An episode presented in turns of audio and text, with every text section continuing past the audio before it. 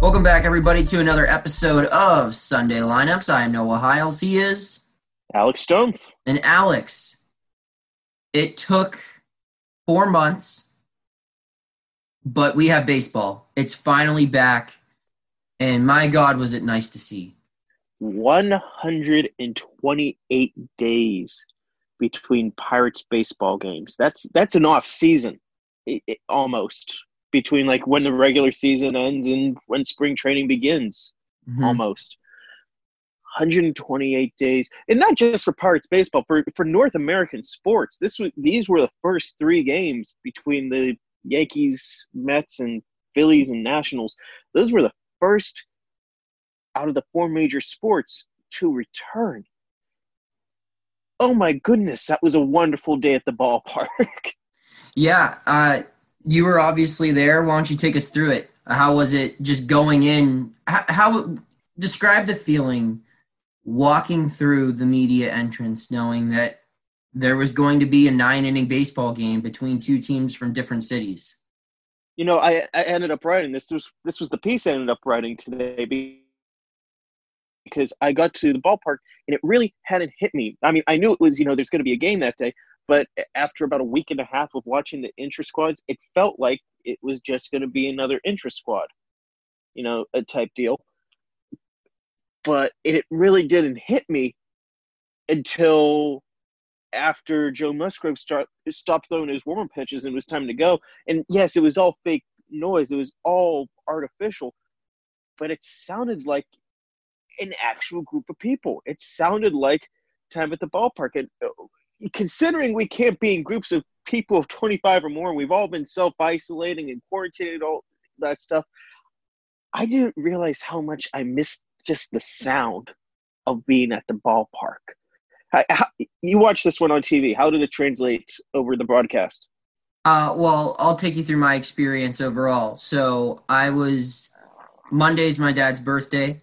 I will be covering the second of these scrimmages between the Pirates and the Indians in Cleveland on Monday, as will you. Uh, mm-hmm. So I will not be able to see him on his birthday. So I decided to drive down here and surprise him and watch the game with him today. I was running a bit late. I had to make a little bit of a detour on my way uh, to Pittsburgh. So I was running a little bit late. So I got to listen to the first two innings on the radio. And if you know anything about me, you know that's probably the way I would have wanted it. I, I, I love baseball on the radio. I, I'm I'm one of those. I mean, you hear the you hear like people older than us talk about how they would hide a radio under their bed and listen to you know the games when they were little kids. I did that. I I, I remember listening to Lanny Frattare anytime the Pirates were on the West Coast, and that would uh, that would I would listen to that as I fell asleep as a kid. And you know, with my radio background and everything, I love baseball on the radio is that's America, man. That's an American summer event. And just getting to hear Joe Block on the call and it was a slice of normal that was that was needed big time. And I even tuned in a little bit to the Indians guy. Tom Hamilton's a hell of a play-by-play guy as well. I don't know if you've ever heard any of his calls or anything. He's a very well respected play-by-play guy. It was good to hear both of them. It was good to hear, you know, different broadcasters doing their thing and then I, I walk in the door in my dad's house. I walk through the front door and he's sitting in his his his uh, lazy boy chair in the living room, and Josh Bell's at bat. And it's a it's an image I've seen a million times walking through my dad's front door and a Pirates players, you know, at the plate, you know, trying to battle out a deep count or whatever. And it was just a like I said, it was a much needed slice of normal and it was normal for you. You're back at the ballpark. It was a normal work day. It's a normal thing you're passionate about. And I'm excited to have that experience on Monday. But deep down, we all talk about how, you know, we're we're unbiased journalists and everything, but we're all fans of the game of baseball, regardless oh, yeah. of who we're covering and everything. We're as you can cover a World Series, you can cover an All Star game, you can cover whatever we're all at the end of the day that 10 year old kid who fell in love with the game somewhere yeah, deep down inside you and i think all all of america that loves baseball had that kid come out a little bit today, just because we freaking missed this, man. We missed it. It was it was a nine inning scrimmage that counted for nothing, and it was the highlight of a lot of people's week, including mine. And it was it was special. It was special to get to share it with my dad, my uncle, just listen to it on the radio, to watch it on TV, just to just to hear the voices, to see Robbie doing Robbie Incmikoski things, just all all of it. It was it was really nice. It was really nice. And going back to the normalcy, I remember that thought in my head whenever Bryan Reynolds had already singled and he was up in the count like two one or something like that. It's like, all right, this kind of feels this feels normal again. You know, Bryan Reynolds getting on base a couple times in a game. None of them particularly sexy, but you know, yeah, yeah, this is this is something that the return to normalcy right there. Uh, it was an experience unlike one I think I've ever had at a ballpark, or I, I will never have at a ballpark outside of 2020.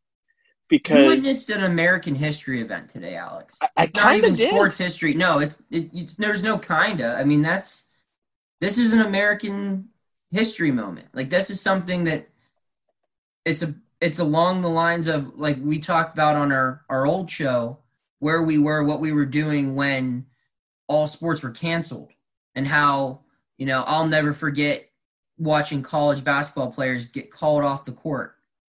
Well, now, I mean, we're nowhere near the end of COVID 19 here in America, but today was a significant step in the journey to getting through it. And you got to witness that. That was, yeah. that's cool. It was cool. And I think this is something that the country really needs. I mean, the baseball kind of lost a lot of the allure of you know helping the country heal with that labor dispute between the owners and the players association. They lost a lot of the you know good feel part of it. But man it is going to still help heal after all of this. It's going to be you could go back and you know it's part of your day. Mm-hmm. you know you got to put that, those three hours a day and you're going to watch you know, Joe Musgrove, who who looks fantastic tonight. We're going to talk about that in a little bit. You know, him pitch, Bryan Reynolds hit, Josh Bell. I mean, my goodness, he he he flicked his wrists right-handed, and the ball bounced off the wall in center today. It was it was a lot of fun to watch. This is going to be. They could be a terrible team. They could be the best team. It's going to be fun just to watch sports. I'll tell you what. I mean, it I never thought I'd enjoy watching an eighth inning collapse like I did. I mean that, it, that well, even, it helped that the game didn't matter. It, yeah, it really helped. It sure did. You know, if that happens on if that happens on opening day, that's going to be a tougher pill to swallow. I think. I, I think the reactions are going to be a little bit different. But even like the jokes on Twitter, you know, oh, it really is normal. It, we're back to normal. Yeah. No, but um, yeah, and like you talked about Reynolds, uh, just seeing that quick swing you know, a single on the first pitch. It's like, wow, I remember that. Watching Josh Bell hit one off the center field wall, batting right handed. Wow, I remember that. Watching Francisco Lindor, the best shortstop in baseball, in my opinion, make an incredible play. Wow, I remember that. You know, it's I remember. It's it's the, those little things that you kind of take for granted. And I don't really think I did take any of that for granted watching the game of baseball. I loved every second of it but it's just nice. it's like seeing an old friend that you haven't seen in a while. I mean it's it it's just awesome. It's just awesome. It's hard it's hard not to get romantic about baseball. What movie is that from? That's that's moneyball but you you messed up the quote a little bit. Yeah i know. That's yeah that's a tough look. How what is the quote? Yeah it's, how it's can late. you not how can you not be romantic about baseball? Yeah yeah. Because jeremy brown be... just homered and yeah, because and his pants fell down or something, right? Well, no, he was go he was going to second for a double. He fell down. Yeah. Okay. Sorry. Um. And he ran back to first base. I need Just to snap out of it. I've been waiting for Alex to finish his game story. I can't wait to read it. It's gonna be magnificent. I'm sure. Is it up? Is it up? I mean, it's up definitely now when people are listening to this. Is it up Yeah. now though? Like, can I read it, It- after? it's up right. Yes, you can. Hey, you know what? Second half, let's get let's get a cup of coffee and you let's get Yeah. going for round two.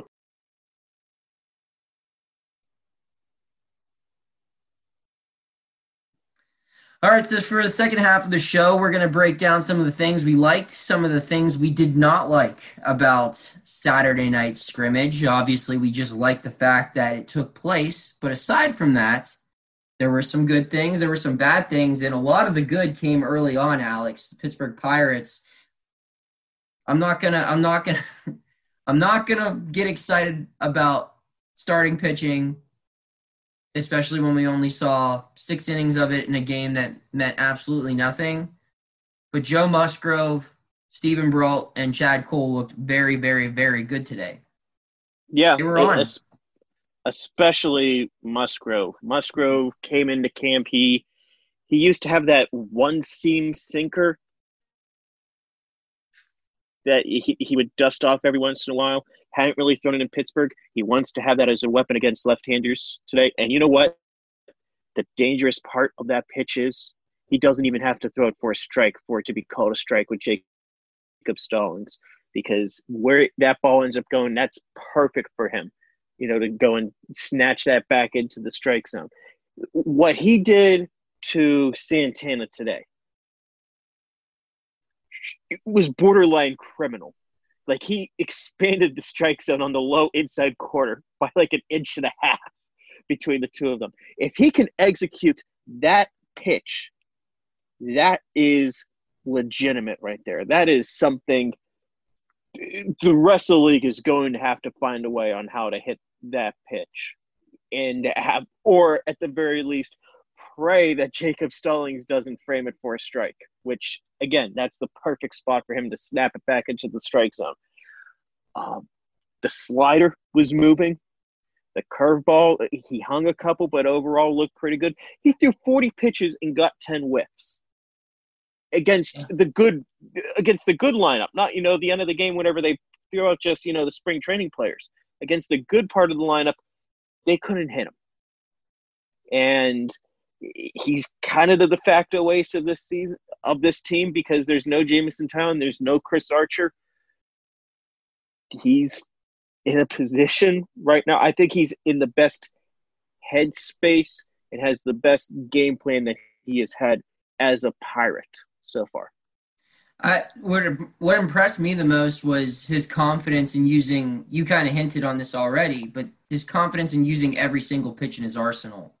And and the first time you're facing hitters that aren't on your team since March 12th, and he probably wasn't one of the guys pitching on March 12th. So even further back than that, in four months, you're seeing live competition in a different jersey, and you're willing to throw whatever is in your arsenal. What did he throw? Five, six different pitches today? He has six, if you count that one seamer, technically mm-hmm. seven pitches to work with. Yeah. And that I mean they don't even make that many options on the video games, Alex. That's that's crazy. You don't. Ha- the catcher doesn't have that many fingers. The Astros would not know how many things to bang.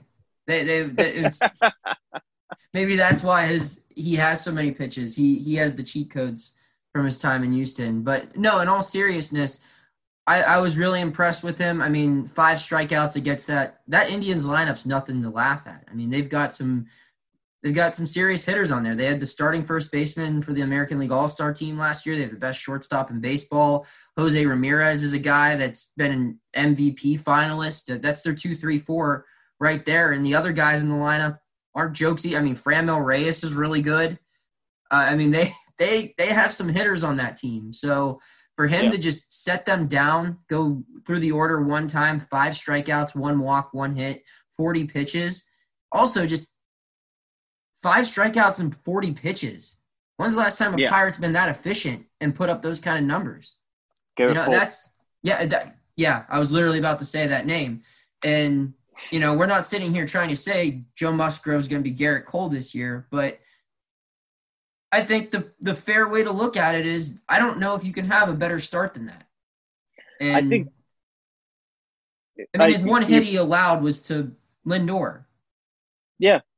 Yeah. yeah, and it was just a pitch that he left up a little bit. It, you know, it was the type of thing is like, okay, that's going to be a single or double, not really anything that's going to go into the stands. But going to the back to the whole rotation, or not the whole ra- rotation, the whole arsenal that he has, I think it's going to be very interesting because he has these six or seven pitches. But last year, he and Searage would, you know, finalize like, hey, we're really going to rely on these three or four in this start. And, you know, we're not going to throw the curveball. Maybe we offer it once or twice, but, you know, this is going to be a slider, eh, two seam, four seam changeup day. Uh, that type of thing. I, I get that, you know, preparing in that regard, but if you have those tools in your disposal and you have a catcher like Stallings that they are both very comfortable with each other, other that they can, you know, actually throw six or seven pitches.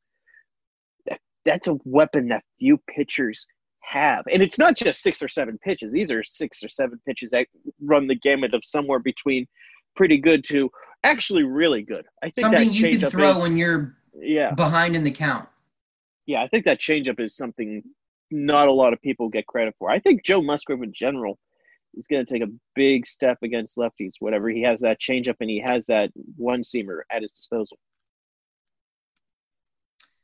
So aside from Musgrove, I would say the second best player for the Pittsburgh Pirates this this evening was Chad Kuhl. Uh, while he his body of work wasn't as impressive as Musgrove's, when you consider this was the first game back from Tommy John, and he had two innings. I believe what was it, twenty one pitches in two innings. That sounds right.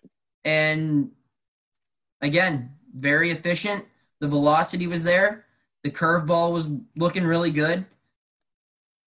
Nothing, you know. I mean, we're not we're not flying our Chad Kuhl Cy Young pennants right now, but that that's some that's somebody. If the Pirates are going to be competitive with the injuries they already have to their rotation and some of the questions they have with the bullpen, Chad Kuhl's going to have to be one of their best players this season if they're going to be competitive. And you have to feel confident or you have to feel maybe not confident, but you have confident you but you have to feel optimistic after what you saw from him today. You know, I think it's no coincidence that Chad Kuhl pitched really well following Steven Brault. Yeah. And those two are very intriguing choices for piggyback because not only is it the right hander or left hander, Chad Kuhl throws a little harder. His breaking ball, you know, is a little sharper. And, you know, after the pattern just saw Steven Brault, maybe that plays up a little bit. Their arm action and arm slot are very different. The ball is coming in at very different angles, not just because it's righty lefty, it's just where they release. It's something that I don't know. I mean, I, the, the Twins experimented a little bit with piggybacking last year. So I can see why Shelton would come in potentially and be like, hey, this is something that I saw I would like to do more of. But it's almost like these two are kind of perfect if you're going to do this experiment, you know, because you, I mean, you would love to say, hey, Clayton Kershaw and Max Scherzer are going to be piggyback starters. No, Yeah. they don't need that. But here's a chance where both of them could, you know, play off of each other and make themselves better pitchers because of it. Yeah. I mean, and again, they looked good today. Obviously, we're just one game into the three game preseason. So, small sample size. We'll put a dollar in the jar. small sample size. Yeah. But I mean, this whole year is a small sample size. So, I guess maybe we can Yeah. get excited. Uh, but yeah, it, It- was it just is- good- that is wild that you know a guy can one really bad start like someone could have a really bad start you know they give up eight runs over two innings and then their season era is going to be legitimately like a run higher Oh yeah, like there, there's no recovering from it unless if they like do double duty. You know, if they're used out of the pen in the last month of the season. no one's going to do no one's going to do that Um, I'm not counting anything out this year.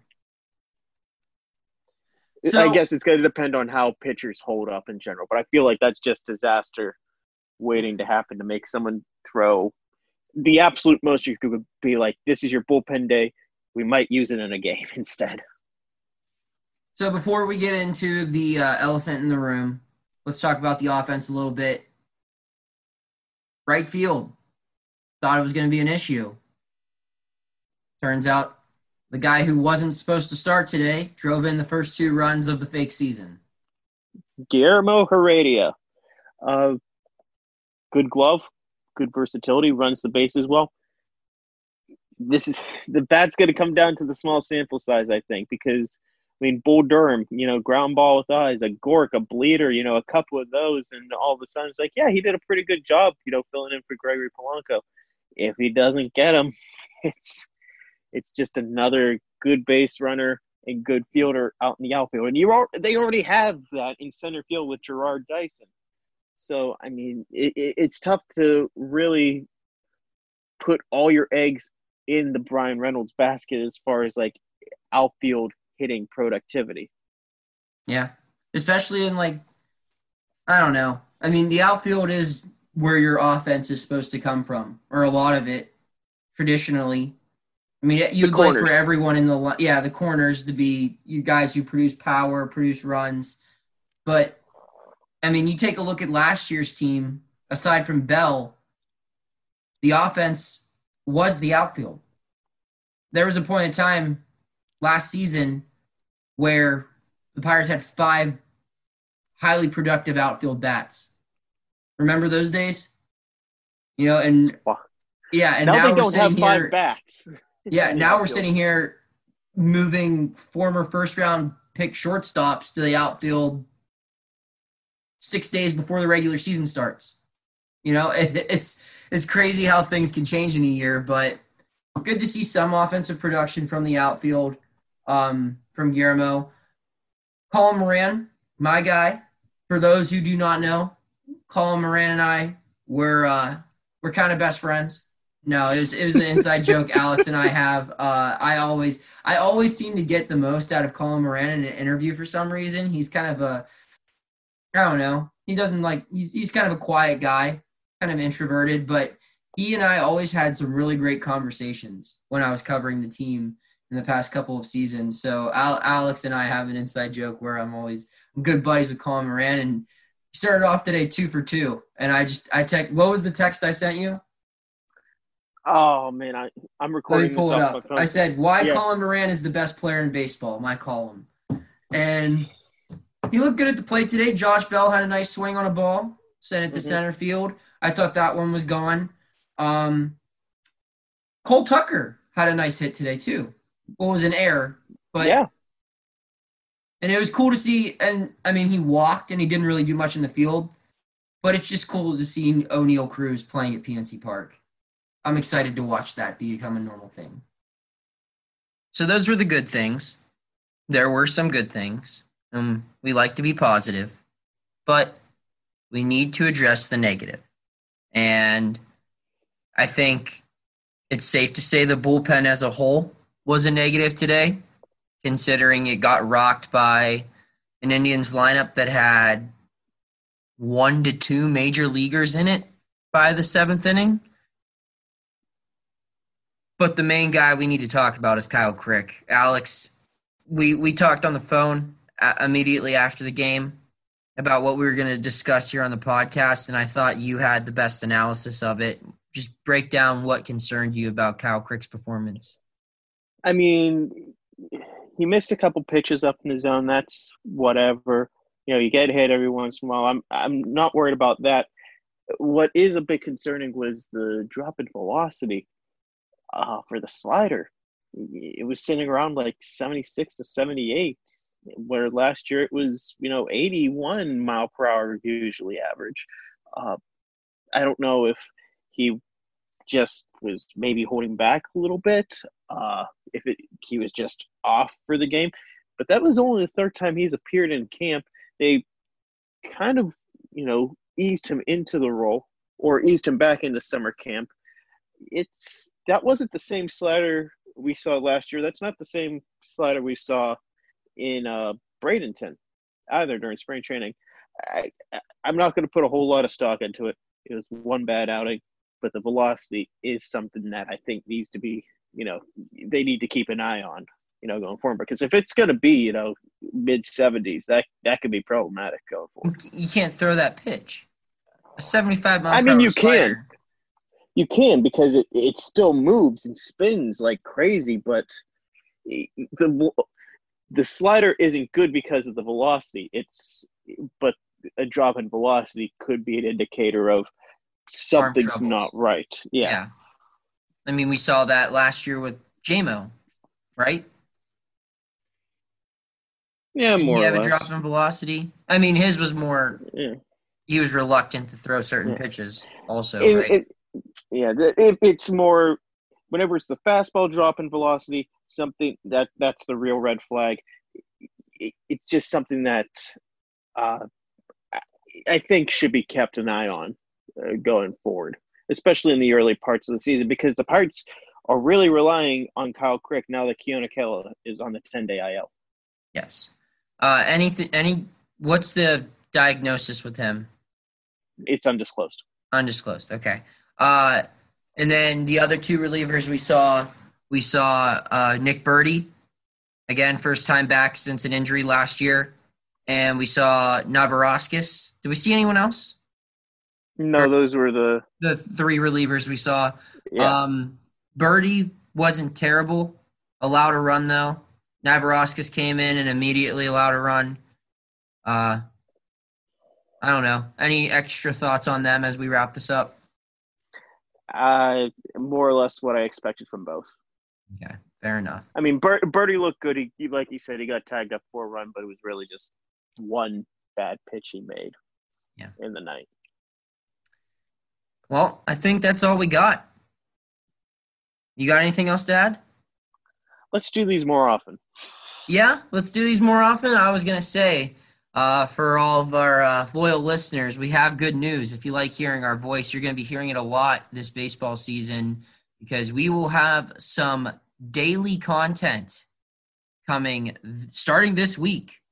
Pirates are going to start playing games every day this week. We're going to start bringing you daily audio content on Monday.